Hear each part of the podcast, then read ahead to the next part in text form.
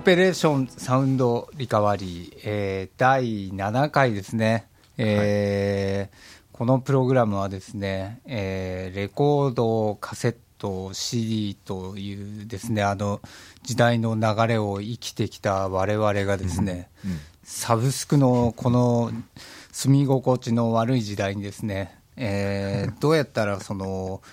自分たちの理想の形で音楽聴けるのかというのをですねあの音楽アプリを作るというのを目標にですね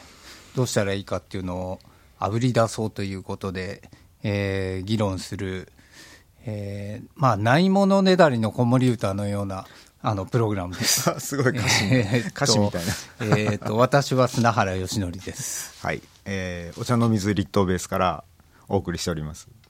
僕はあの竹中直澄と言います。はい、えー、私は国崎進です。あのだからといって全員が全員サブスク絶対 NG とか言ってるわけではなくて、はい、そういうわけじゃないですね。はい、僕は肯定派です、あのー、サブスク普通に使ってます、一応。はい。はい。あの割と前、竹中さんとも言ってたんですけど、我僕と竹中さんはサブスクの使い方は視聴器ですよね。そうですね。完全に視聴器。あのーはい、こんなのがいいよって言われたら、あのとりあえずサブスクで聞いて。あこんななんだ。ってあいらないなとか いるなとか、そういうのを判断するためにあの割と使ってるんで、まあ、ずっとサブスクの湯船の中に使ってるってことはまずほとんどないですね。ね。えー、マリンさんそれでいいなと思ったら買うん、はい、どう何で買うんですか？あのねそこが難しいんですけどそれでもやっぱりいまだに CD が多いのかも。結局、なんでそうなっちゃうのかな？なんでかちょっとわからないんですけど。データで買ったりはデータで買うとなんかこうジャケットがなんかなかったりとかジャケットがないのが結構大きいかな、うん、あの周辺の情報がないですよね。そうですね。そのなんだクレ、まあ、簡単なクレジットであるとか、はい、まあ、それからその表のジャケットはかろうじてあるにしても、ね、これ前話になりましたけど裏のジャケットはなかったり。そうですね。あとなんかジャケットのサイズが小さかったり、はい、それで、うん、あのデータで買うときはウェブ上にでっかいジャケットのその画像がちゃんと落ちてるかどうか探して あの 1024×1024 ぐらいがちゃんとあるかっていうああったらじゃあここで買ってもいいやみたいな、割とそういう判断ですね。だから、まあ、最近ねちょっと気になったのが、はい、そのサブスク全盛になってもデータのダウンロード販売はもう寂れる一方だろうとなくなんじゃねえという声がすごく高かったじゃないですか。はいはいはい。でもなんか言いたい人がいっぱいいるんですよ。そうそう。で、はい、実際なんかあの数日前に高橋健太郎という人のツイートを見たら、一昨日さんは売り上げが上がっていると。上がってますね。はい。本当ですか？本当です。はい。これはでも判断が難しくて、そのまあ日本だけじゃないんですけど、まあ、日本人とか日本のことを考えたときに人口が1億2000万人いて一昨日がどの程度のその割合で知られてるかっていうと多分数パーセントぐらいなんですよまだ。でその人たちが、えっと、こう裾野を広げてくれて10%になり20%になったりすると単純にその機会が増えるじゃないですかその、えっと、売り上げが上がる機会が。だからいくらその、えっと、そのどんどんダウンロード販売がしょぼくなっていくっていうふうに言われていても裾野がそれを上回る勢いで広がっていけば売り上げは上がるんですよね。まあ、そういうこともあるしそれからあの僕タワーレコードの頃にあの実際味わってああそういうことあるんだと思ったんですけどあの他のお店が潰れるとタワーレコードの売り上げ上がるんですよ。あの渋谷のエリアだけでもそれを見てるともうはっきり分かってなんか新生堂さんが潰れましたとか、はい、なんか工事中でその今は空いてませんみたいな時に、はい、その分だけ綺麗に上がるんですよね。とということは、まあ、簡単に言うとお客さんは減ってないということですね。あのそうです、えっと、マリンさんのように、はい、CD を買い続けたいっていう人とか、はい、それからその自分の手元にデータがないと気が済まないみたいな方は、はい、減ってないと思います。あじゃあ、あの時短でお店をと閉めると、やってるとこにいっぱい人が集まるっていうのと一緒っていうことですね。そうですね。あのお酒を出す居酒屋に列ができるっていうのと同じ感じに。なるほどね、はい、一定数いて、その人たちは変わらぬ行動を続けると。そうですね、うん、でその人たちがその若いところからも浮かび上がってくるとかそういう人が育つっていうのが今までの社会だったんですけど今はそれがそのサブスクリプションサービスの便利さによって、うん、えっと、出てくる確率が減ってきてるというかだからここの番組で話をしてるように、はい、アプリを作ることがその目標ではあるんですけど、はい、そもそもそのアプリが必要な理由というのは何かというと、うん、音楽を大事にしたいとか、はい、自分のその人生の中で大事なものは、えっと、留めておきたい、その本棚とか CD 棚とかに置いておきたいとか、それからその動作を伴ってバイナルでレコードをかけるっていうことでなんか特別な感じを味わいたいとかっていう全部大事なことだと思うんですけどそれがそのサブスクリプション世代の人たちにどれぐらい重要なのかっていうことが、やっぱこの番組の中でちょっと話していかないといけないことなんだろうなというふうには思ってるんですよね。やっぱりデータをその手元に置いておくっていう自分のそのハードディスクなり SSD の中に入れておくっていうことはどうなんでしょうね。どっちかって言ったらなんかどんどんやっぱり減ってきててどっかのサーバーに置きっぱなしになっててとか、はい、まああのサブスクで言ったら要は一つのデータをみんなで共有してるっていう形になると思うんですけど、なんかね、はい。社会全体的にね、個人がこう、物を持たずに、全体的にこうシェアしていく、例えばカーシェアリングなんかもそうですけども、ね。うん、なんかさまざまなものがそうなって、まあ、あのいつもあのサブスクは社会主義っていうふうに言ってますけど、あの個人で何かこう所有しないっていう方に、なんか全体的に音楽だけじゃなくて、流れてる感じが非常にあるんですけども、そうですね、えーまあ、効率的ではあるんですが、ただそ、そのそのサーバーにそれを置いておく、その誰がそれを決めてるんだろうっていう話になると、その聞いてる人、みんなそこに置いといてほしいと、例えば前も言いましたけど、あのストーンズが好きだから、ストーンズずっと聴いてたのに、そのサブスクと契約が切れちゃって、ストーンズの曲が全部なくなったとか、ええとかっていうことが、まあ、ストーンズはあのすごい有名なバンドなんで、そういうことはあんまりないかもしれないですけど、まあ、電気グルーヴがありましたからね。電気グルーヴはありましたね。そうでしたね。そうです急に聞けなくなった電気グルーヴはそういうこと確かにありましたね。うん、ありましたね、えー、めっちゃそういう意味で社会主義っぽいですよね。管理されてるんだそうなんですよ。あれ、しかもなんか、あれですよね。あの、ルールじゃないんですよね。なんか自粛って勝手に、うん、勝手にや法律じゃないんですよ、ね、法律じゃないですよね。うん、忖度して下げてみましたっていうことですよね。なんかやっぱりね、日本はね、そのルールじゃなくてね、空気で、うん、あのぐーって持っていくとこがあってね、今、その辺歩いててもね、それが支配してる感じがすごくありますけど。それ何ですか、それ。なんとなくこう、ルールじゃなくて、ルールじゃないんだけど、なんていうのかな、それこそ、あの、だから、河川敷で一人で犬散歩してる人があの、二重マスクしてるとか、それ、はい、おかしいですよね。それどうなの？みたいな、まあ、そういうことがなんか、なんかあるような感じがして、あのそう考えると、やっぱりその自分の好きなものは自分の手元に置いて守る方がいいのかなっていうふうにも思ったりするんですけど、まあ、ですから、まあ、世の中のその流れ的には逆光、逆光というか、今なんかこう分岐のところにいるような気がするんですよね。果たして、ね。うん、あのそのみんなでデータを共有する方にみんなが行くのか、うん、それとも完全に分岐して両方が存在したまま、うん、その進んでいくのかっていうのの今、割と分岐だと思うんですけど、僕自身はやっぱりね、そのウェブサイトにあるデータだけで、あのーうん、生きていきなさいって言われても、まあ、そんなに人生もう残りに長いわけではありませんが あのそれでもちょっとそれはちょっと受け入れがたいものが、うん、あのありますね。うん。ちょっと不思議なのが、はい、えっと、この年代なら分かると思うんですけど、はい、昔貸本屋ってありましたよね。ありましたけど、僕はね、あんまりよく知らないけど。あ、ですか？はい、なんか、あのー、えー、まあ、小さいところも大きいところもあったんですけど、えー、本棚に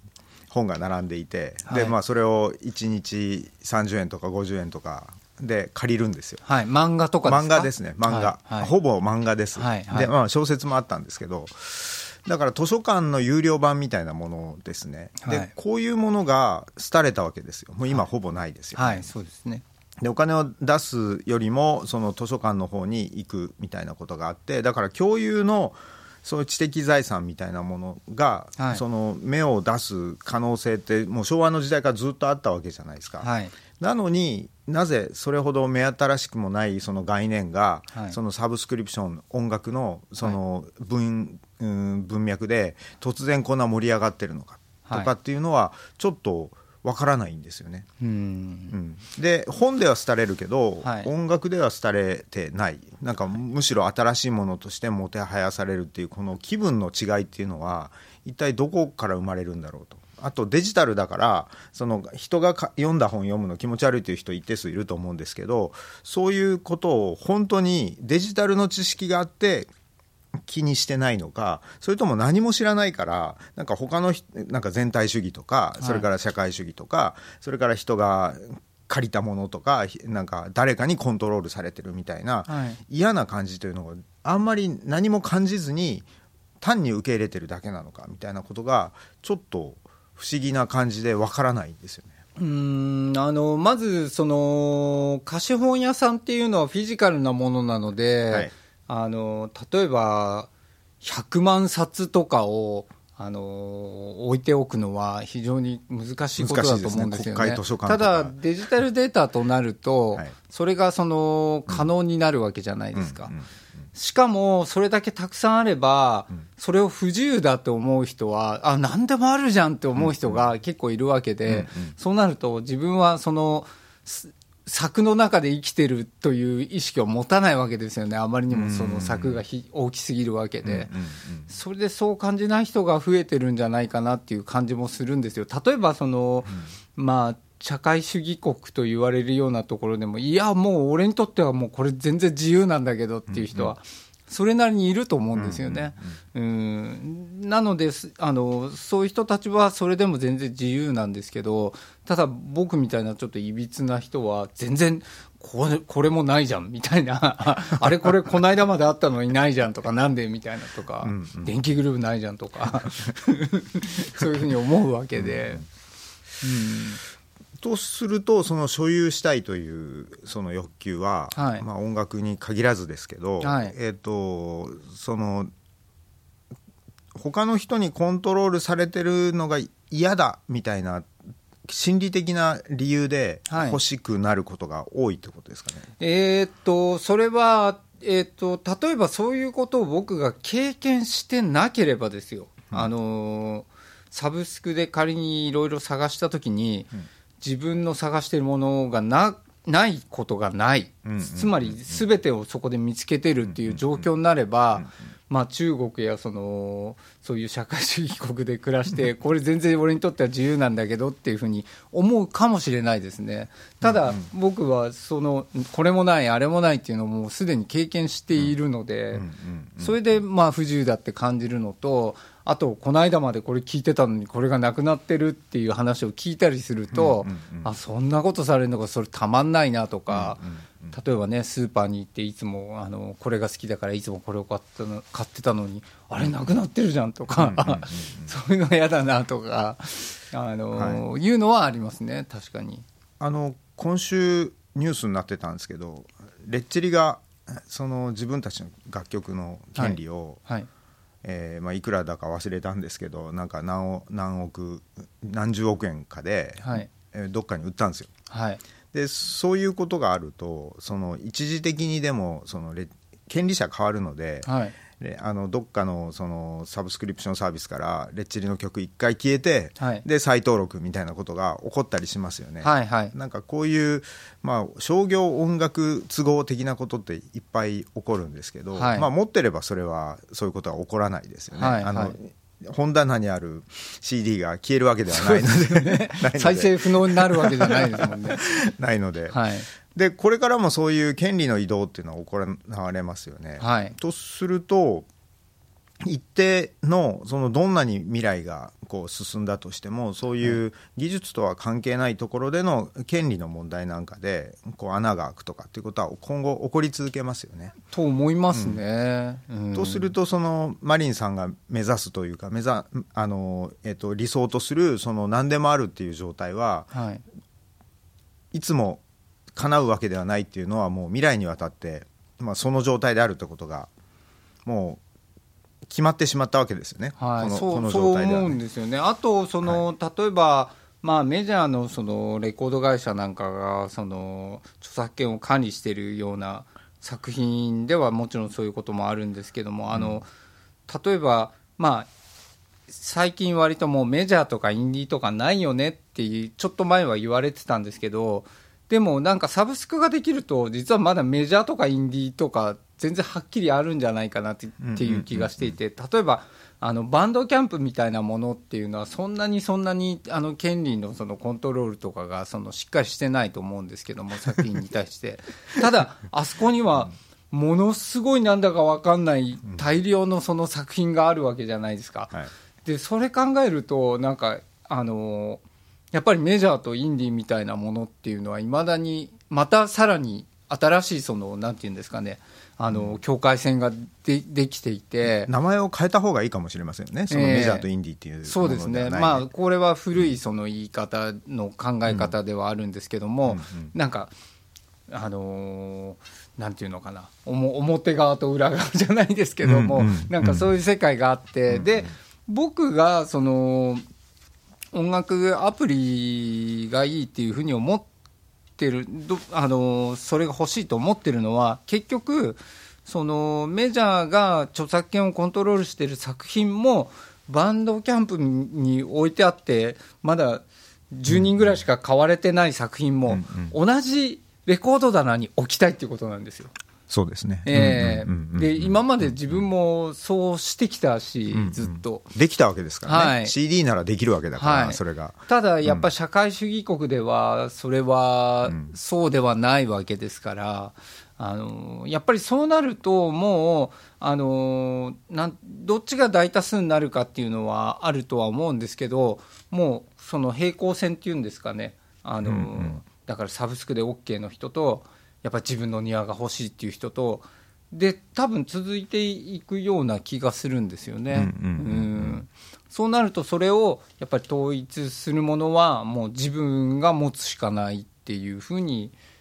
なんとなく今結論は出てるんですけども。とするとやっぱり他人のコントロールが嫌っていうことに帰結しますよね。そうですね、聞くものは自分で管理したいっていう。そうですね、うん、やはりそのその著作権とそのなんていうんですかね。あのお金が絡んで大きなお金が絡んだりするとやっぱりどうしてもそういう動きになってしまうんで、うんうん、まあ、避けられないことなんだとは思うんですけども。とした時にあの国崎さんからこの収録の前に紹介のあった、はい、あれ名前がわからないんですけどなんとかファイファイハイファイ。ウェブサイト。これあの、ね、はい。えっと、どっかにディスクリプションに貼っときましょうね、URL はね。そうですね。はい。なんか突然そういう何百人からアクセスがあって驚かれるかもしれませんけど。あの、 In Sheep's Clothing。Hi-Fi。あ、ってことは服屋なんですかね。多分。 In Sheep's ちょっと私もあの、あの不勉強で知らなかったサイトだったんですけど、はい、これは要はその自分の好きなものを好きな音楽を他の人にも聴かせたいっていうそのプレイリストみたいなものなんじゃないか雑誌みたいなものなんじゃないかって事前に話をしてましたよね。とすると自分が 今マリンさんが言ったように自分が全部コントロールして何かを聞きたいっていうことの裏返しなんじゃないですかね。うんうんうん、この自分の好きな世界を他の人に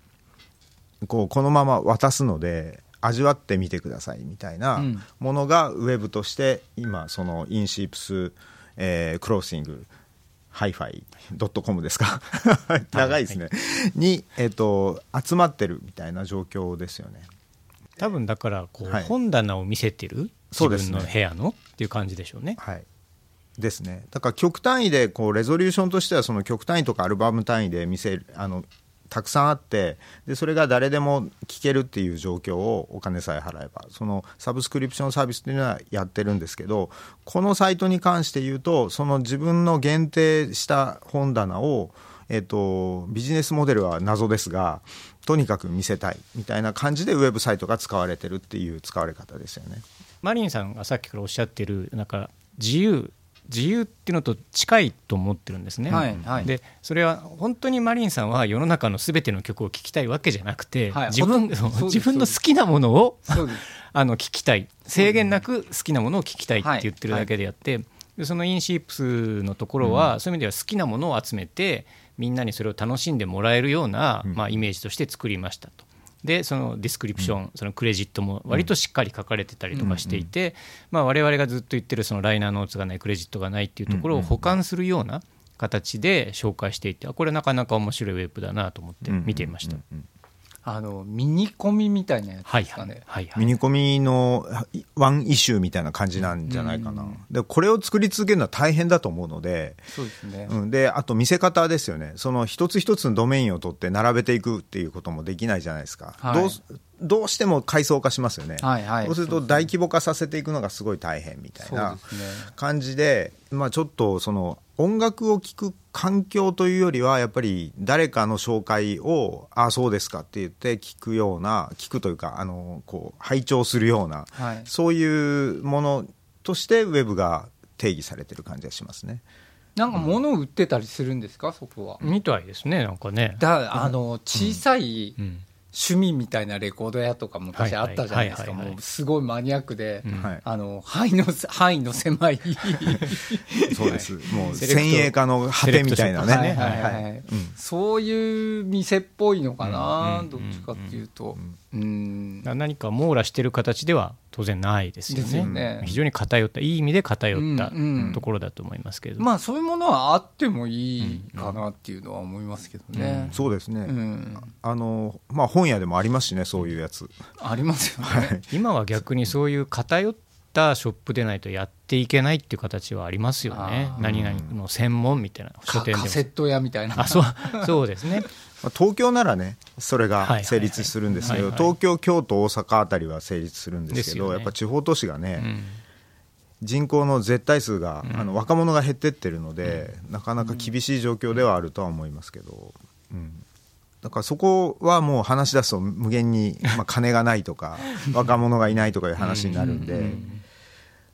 ここの番組で掘るような話ではないですね、うん、おそらくね。なので、私がその、ね、さっきのサイトのことを話をしたのは、はい、あの前回の収録の時に、まあ、アプリをじゃあ何向けのアプリにするのかっていう話になって、まあ、竹中さんの方から、まあ、iPhone じゃないですかまずはみたいな。でまあ、日本の人口比とか、ね、シェアを考えるとってことですね。はいはい。でもなんかもう一歩ちょっと、あの一歩下がってみてえ本当にアプリがいいんですか？なんかウェブサイトって可能性はないんですかね？ってことをちょっとぶつけてみたかったわけですね。あの全然違う側面からの話なんですけどウェブって、えっと、もう最初の頃はかなり自由だったんですね。でブラウザーにもフォームの機能がありますとかそれからその、えっと、アップロードの機能がありますとか、はい、あとその、えっと、なんか気が付いたらマイクロソフトが JavaScript という言語を誰よりも早く実装してたとか、はい、なんか今あれ？ジえっとね AJAX っていうのがめっちゃ流行ったんですけど、はい、まあ今もあるんですけどね。でその機能が一番最初に実はインターネットエクスプローラーがついてたんじゃないかみたいなことがあったりとかするんですよ。でそういうふうにこう技術の発展とともにウェブでできることって増えてきたんですけど今は逆に、えっと、そのセキュリティの観点から悪いことができないようにとか、はい、そごまかしが効かないような機能っていうのはどんどん入ってきてるんですね、はい、認証だったり、でそその被害を受けているのは何かというとファイルのアップロードが結構最たるものなんですよ。だからウェブサイトであの音楽プレーヤーやろうとした時に、はい自分の持ってるこのレアな音源をその,、えー、そのストレージにウェブのストレージにアップロードしようと思った時に、えっとまあ、例えば ZIP で固めて全部ガバッと何ギガも送るみたいなことってかなり面倒くさいですよね。はいあのファイルのエクスプローラーとかファインダーみたいになんかドラッグアンドドロップでとにかく選んでボコッと置くとなんとかよろしくやってくれるみたいな仕組みができればいいんですけど、はい、今のブラウザではそのことができなくて、はい、で将来的にそれが許されるようになるかって考えた時にはかなり悲観的なんですよね。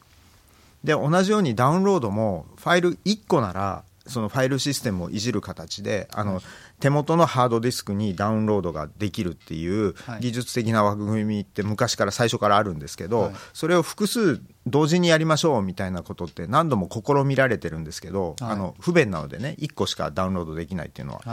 とすると、その嫌がらせで何百万もそのファイルをダウンロードさせるような、なんかいたずらサイトが出てきたらどうしようみたいなことを、パッと塞いでしまうっていうのが、今のウェブの技術のそのトレンドというか、やり方なんですよね、はい、悪いわけではないんですよ、はい、みんなを守ろうとしてるわけですから。けど、そのセキュリティと、それからその便利さを天秤にかけたときに、まあ、どっちかというとセキュリティが優先されるっていうようなことがもうこの10年ぐらい続いているので、うんそのウェブというプラットフォームを使ったアプリの開発っていうのはかなり不便というかあのユーザーにとってはその出来上がったっていう状況が満足できるものにならないんじゃないかっていうふうに僕は思ってます。あとやっぱりその、うん、今大体どこでもつなげられるようには確かになってるとネットにってことですね、はい、思うんですけどそれでもまだつながんないとかなんかせあのー、接続状況良くないとかっていうことってやっぱりあると思うんですよね。うん、でやっぱりどこ行っても全て完全につつながるぜっていう状況にはななんないと思うんですけどどう思います？ならないと思ならないですよね、うん、やっぱ樹海とか 行った時に。樹海。あれ？樹海ね。あもうバリバリつながってるわみたいな状況にはなんかなんないような気がして。だったらやっぱりあのそれこそ何何かがどっかに問題が起きてつながらなくなったっていうこともあるあり得るわけでなんか災害が起きてどっかサバがやられてつながんないとか。でも独立してればもうそれだけで機能するわけですから。そうですね、うん、やっぱりそういう考え方を完全に捨ててもうコネクトがもう大前提っていうふうにしてしまうとうんまあ、あんまり良くないなっていうふうに思うんですけどね。あの政府とか行政は 5G のあのムードで、どこでもつながる、高速でつながるみたいなことを言ってるのは、まあ、皆さんご存知だと思うんですけど、それは割と幻想だったりとかするんですよね。現状だと。やっぱりそのあとアメリカ中国のそのあの情報戦争みたいな中で、ファーウェイが開発したチップは危ないから嫌だみたいなこととか、はい、そういうのがあって、じゃあ新しくその 6G を作りましょうみたいなことを言ってこういろいろ揉めてるじゃないですか、はい、すね、ああいうその通信環境をどうするかっていうのはあの、えー、政治とか社会とか行政とか含んだ結構大きな話で、はい。はい、かつ今経済の話全然今はで出てきてませんでしたけど結局僕らは20ギガで喜んでるような世界なんですよ。でもマリンさんが言うような理想のその音楽環境をいつでもつながっていつでもその高音質で聴けるってことになると、はい